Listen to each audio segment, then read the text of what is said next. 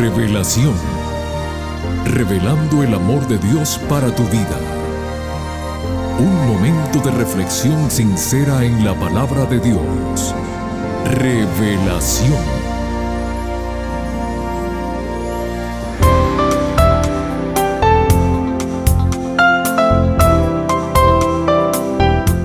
Querida familia y amigos del programa Revelación, quien les habla Noé Álvarez, también les agradece su presencia y a todos les decimos muy bienvenidos al último programa del año 2021.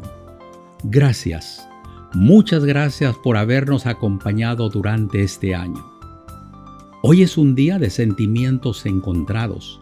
Por un lado, sentimos nostalgia por un año que está terminando. A la misma vez, hay alegría porque el año 2022 que está por llegar. Hoy quiero dejar una reflexión que nos servirá para iniciar el año nuevo que en tan solo unos días empezará. Cuenta el autor que en cierto lugar se llevó a cabo un concurso de leñadores quien cortara más leña en un periodo de ocho horas obtendría una gran suma de dinero, monto que le alcanzaría para vivir un año. Durante el concurso, el leñador número uno notó que su contendor hacía una pausa cada 50 minutos. Este pensó para sí y dijo, Él se cansa y yo no, yo ganaré el premio. ¿Cuál no fue su sorpresa cuando al final se anunció que el leñador número 2 ganó el concurso? El secreto del triunfo fue que el leñador número 2 hacía una pausa cada 50 minutos para afilar su hacha y seguir adelante. Con esta reflexión que nos conduce por el sendero del triunfo, voy a ceder los micrófonos al pastor Homero Salazar el tema que nos trae hoy lleva como título El niño de Belén. Por favor, no cambien el dial que regresamos después de la siguiente melodía musical.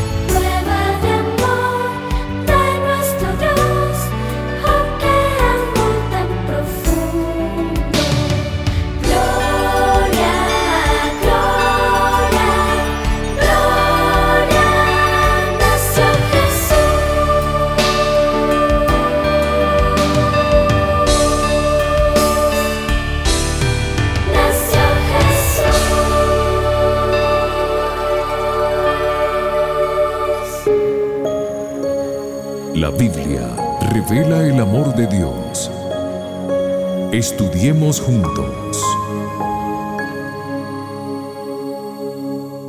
Hola, ¿qué tal amigos? Les saluda una vez más el pastor Homero Salazar.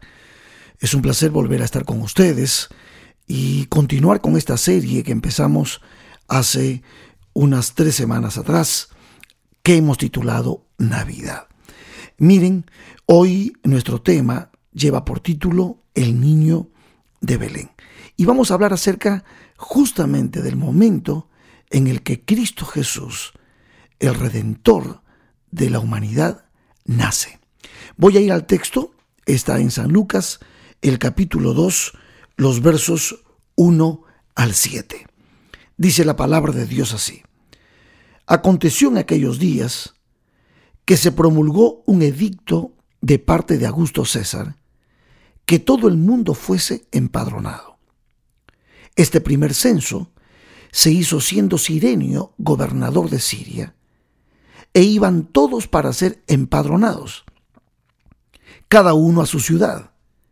Y José subió de Galilea, de la ciudad de Nazaret, a Judea, a la ciudad de David, que se llama Belén, por cuanto era de la casa y familia de David subió para ser empadronado con María, su mujer desposada con él, la cual estaba encinta. Y aconteció que estando ellos allí, se cumplieron los días de su alumbramiento, y dio a luz a su hijo primogénito, y lo envolvió en pañales, y lo acostó en un pesebre, porque no había lugar para ellos en el mesón. El relato de la vida de José y María en este momento especial, en el que el Hijo de Dios, el prometido, el Redentor, el Rey de Reyes y Señor de Señores, venido el cumplimiento del tiempo, tiene que nacer. Este es el contexto en el que nace nuestro Redentor. Tengo varias preguntas que, que hacerme cuando medito en estos textos que acabamos de leer. No era fácil, lo habíamos mencionado hace unos temas atrás, que el tiempo de silencio profético entre Malaquías y la venida de Cristo más o menos son 400 años. En 400 años de silencio profético, de silencio de Dios, porque Dios no envió profeta más al pueblo de Israel, en esos 400 años pudieron haber sucedido muchísimas cosas. Y es obvio y es lógico. Los sociólogos mencionan hoy que solamente 10 años bastan para que se cambie la mentalidad, para que se cambie, se cambien los valores en una sociedad. Es tomar a los niños y cambiarle los valores a los niños. Imagínense ustedes en 400 años de silencio profético ya la religión para ese tiempo ya no tenía esencia, ya la esperanza para muchos había, se había perdido, la fe se había ido apagando. Sin embargo, no obstante, Dios busca en medio de este pueblo hebreo un papá y una mamá para su hijo. No fue fácil encontrar una muchacha judía eh, íntegra, no perfecta, pero sí consagrada a Dios. Y la encontró en María. Y eso me da esperanza. María y José asumen la responsabilidad del cuidado del Hijo de Dios. Y a María, con nueve meses de embarazo, está a punto de dar a luz. Pero sucede algo, algo interesante que también quiero destacar en las preguntas que me he hecho. El Mesías debía nacer, según la profecía, en la ciudad de Belén. Pero María y José estaban en Nazaret, el lugar donde ellos se criaron. Entonces, ¿cómo haría Dios para arreglar esto de que el niño debía nacer en Belén? Pues ahí está.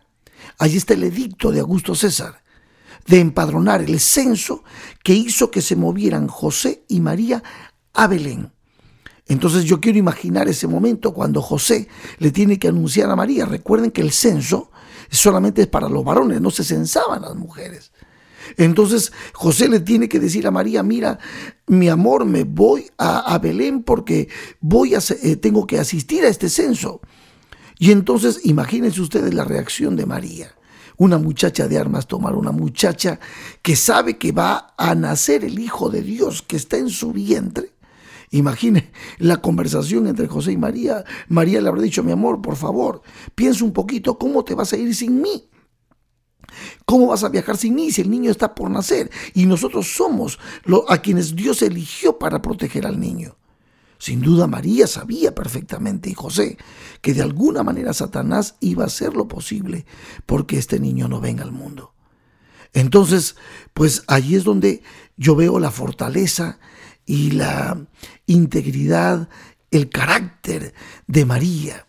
Entonces tuvo José que decirle, pues viajaremos juntos. Había que salir seguramente con la caravana que salía de mañana de tantos viajeros que iban para Belén, para, para el censo.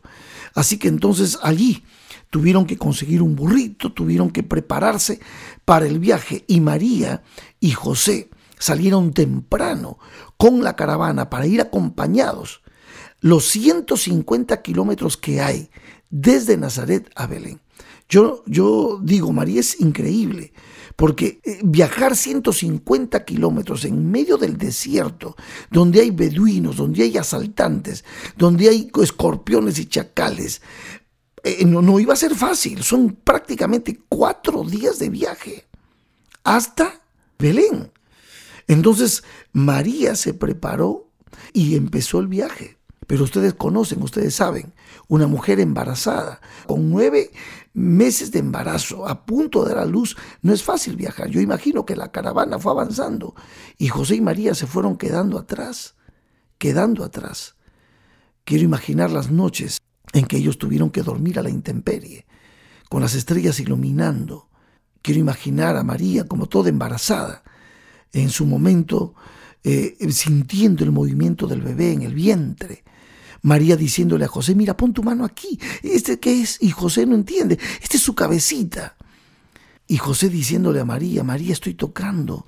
Eh, bueno, lo que tú dices que es la cabecita, es la cabecita de Dios.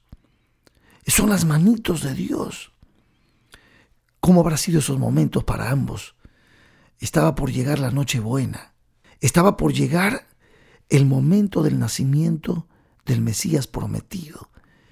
Y así fueron avanzando, avanzando. Cuando llegan ya, cuatro días después, a Belén, ya es tarde. Belén estaba lleno de gente, lleno de, de, viajantes, de viajeros que han llegado para el censo. No hay un lugar, no hay tiempo para atender a los viajeros, mucho menos a sus animales. Y llegan tarde a la aldea de Belén. No hay nadie que ellos puedan conocer allí. Buscan, buscan, yo imagino a José buscando eh, un lugar donde poder pasar la noche, una posada donde poder estar. Todo está ocupado, todo. Ya la mayoría de gente está durmiendo. Y entonces las contracciones empiezan en el vientre de María. ¿Qué va a suceder? ¿Qué va a pasar? Y José empieza desesperadamente a buscar, a suplicar, y nadie le está dando un espacio, un lugar. El Hijo de Dios está por nacer y no hay un lugar para él en el mesón. Seguramente uno de los mesoneros, escuchando a, José diciendo que su esposa está embarazada, está a punto de dar a luz, que por favor tenga misericordia. Le dice, mira, no hemos podido atender a los viajeros bien, mucho menos a sus animales, pero si encuentras un espacio allí para que pases la noche en el establo, toma esta luz, ve, busca. Y ahora imagínense ustedes, está por llegar la noche buena, pero el Hijo de Dios no tiene un mesón donde poder pasar la noche. Y llegan a ese establo, ese establo sucio, maloliente, donde los animales no han sido atendidos, hay camellos, hay burros, hay gallinas, hay ratones de establo, moscas, un olor terrible. Y José y María tratan de buscar un lugar donde estar. La noche buena va a llegar. Pero ellos están en un establo, en un lugar donde eh, eh, José no se preparó para que allí nazca el Hijo de Dios. María tampoco. María y José seguramente estando en Nazaret, ellos eh, tenían los médicos y, y si fuese hoy hubiesen pagado el seguro médico y todo estaría bien para que ese momento se dé. Pero ahora, aquí, en este lugar, no hay nada, nada. Está por nacer el Hijo de Dios. La noche buena está por llegar. Yo imagino que José, mientras María entra en contracciones, sale por un momento a respirar afuera de ese establo y él le habrá dicho a Dios, Señor, Señor, este no era mi plan, no era mi plan que, que el niño esté de esta manera. Y Dios le habrá respondido, no, José, no es tu plan, es el mío. ¿Qué es lo que Dios nos quiere enseñar con esto hoy?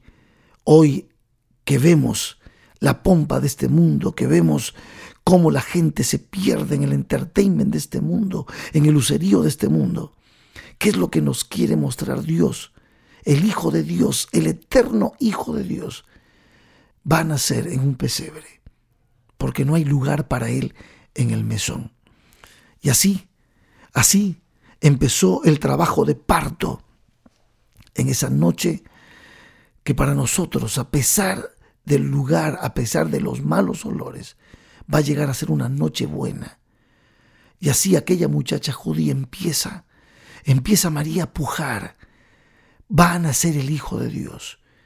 Y no hay solamente más que dos personas, José y María, el carpintero de manos gruesas, de callos, va a recibir en sus manos al Hijo de Dios. Y entonces nace aquella noche buena nace el Redentor, el Mesías, el Hijo de Dios. Qué extraño. El Hijo de Dios atado umbilicalmente al vientre de una muchacha judía. Nace, nace el Hijo de Dios, nace aquel que creó los cielos y la tierra. Apenas unos pequeños quejidos del bebé. Y llora. El Hijo de Dios, el Mesías, ha llegado la palabra, el verbo, no puede pronunciar palabras. Trata de abrir sus ojitos para poder enfocar a su mamá y entonces de repente ahora vemos a la luz del mundo que no puede enfocar la mirada. ¿Puedes imaginar ese momento? Nuestra noche buena toma con sus pequeñas manitas el dedo de su mamá lo aprieta para sentir seguridad. El Rey de Reyes, el Señor de Señores, el Dios de los cielos, quiere sentir seguridad. Y esa noche buena, esa noche buena, las manos que crearon el universo se agarran del dedo de su madre. Va a tomar su leche, va a empezar a vivir. Nuestro Mesías ha llegado. Una noche buena. Sí, esa fue una noche buena, donde tendrían que haber estado gobernantes, bandas, músicos, el pueblo esperando la llegada del Mesías. Solamente estaban José y María. José y María. Sí, así fue. Donde se hubiese esperado ángeles, solo había moscas. Donde se hubiese esperado la presencia de jefes de gobiernos, solamente había asnos, unas cuantas vacas, ovejas, camellos. Pero ¿saben qué? Los ángeles estaban comunicando a los pastores esa misma noche, comunicando a los pastores y diciéndoles, gloria a Dios en las alturas y en la tierra, paz a los hombres, porque os ha nacido hoy en la ciudad de Belén un Salvador. ¿Saben lo que significa eso? Un Salvador. ¿Sí? Y otro grupo de ángeles estaba llevando, guiando ya desde hace un buen rato a través de esa maravillosa estrella a aquellos extranjeros que vendrían para adorar al niño rey que ha nacido.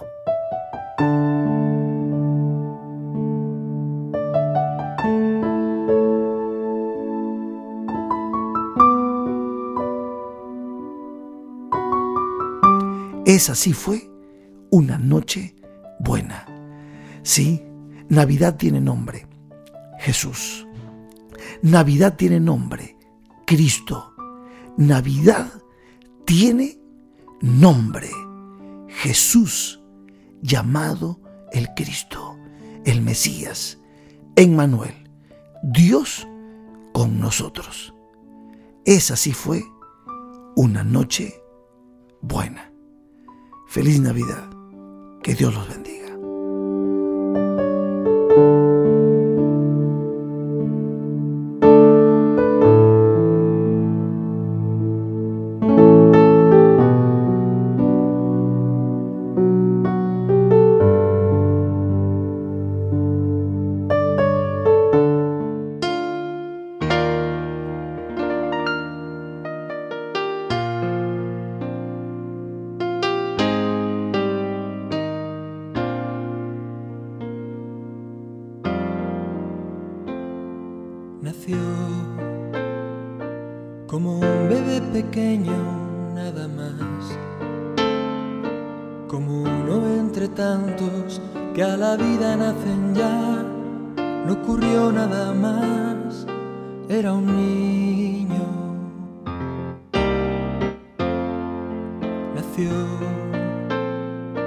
Y ninguno preguntó si de mayor. Tendría gran poder para sanar si andaría sobre el mar. Era un niño, nació y ninguno preguntó si iba a morir, si la gente algún día le iba a odiar, sería el redentor, si traería libertad.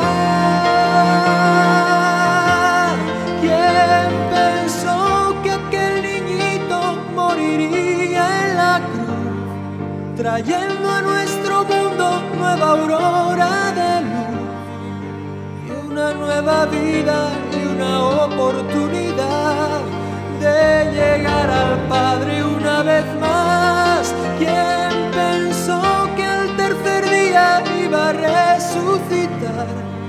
Batiendo al infierno y a la muerte fatal, abriendo nuevos tiempos de felicidad.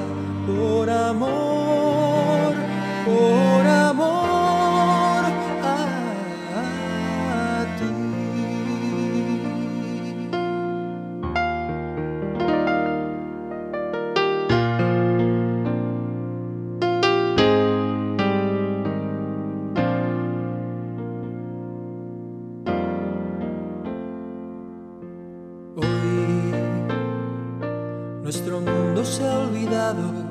Jesús.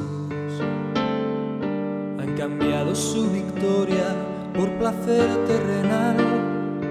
De su cruz queda ya un recuerdo. Vivir, matar si es necesario alguna vez cortar la vida antes de que pueda aún nacer del niño de Belén un recuerdo.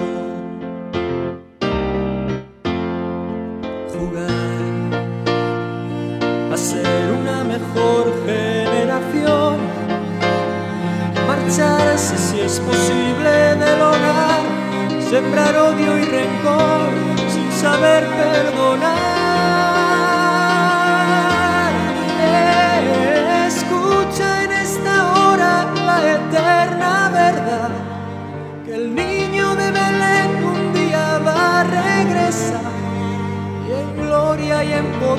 Él juzgará tanta maldad, marcando frontera final y todo el universo le podrá contemplar y toda obra oculta a la luz nacerá. Su iglesia marchará con él a un nuevo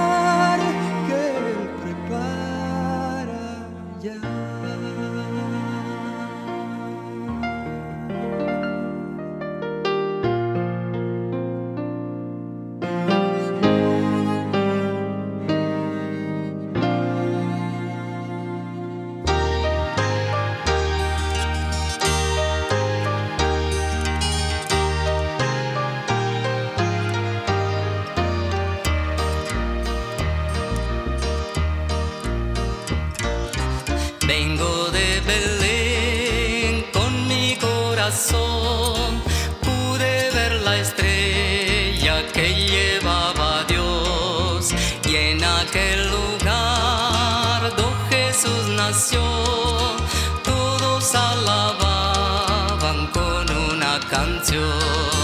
Ah, vengo de Belén.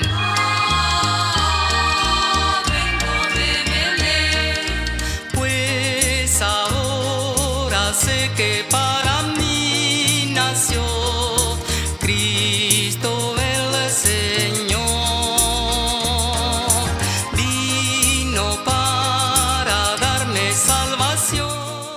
Gracias queridos amigos por su presencia, no solamente el día de hoy, sino a través de todo el año 2021. Los deseos sinceros de la directiva de revelación son que Dios les siga colmando de sus bendiciones. Agradecemos de todo corazón al pastor Homero Salazar y a nuestro amigo y hermano Guillermo Pimentel por su dedicación y esmero para que nuestro programa salga al aire semana a semana. Y por sobre todo, gracias a Dios. Para la próxima semana estaremos juntos nuevamente trayéndoles el primer programa del año 2022, extractado de la Santa Palabra de Dios. Aquí los esperamos a todos, no falten. Que Dios te bendiga. Te invitamos a conectarte con nosotros en nuestro próximo episodio de Revelación. Este programa llega como cortesía de tus amigos los adventistas del séptimo día.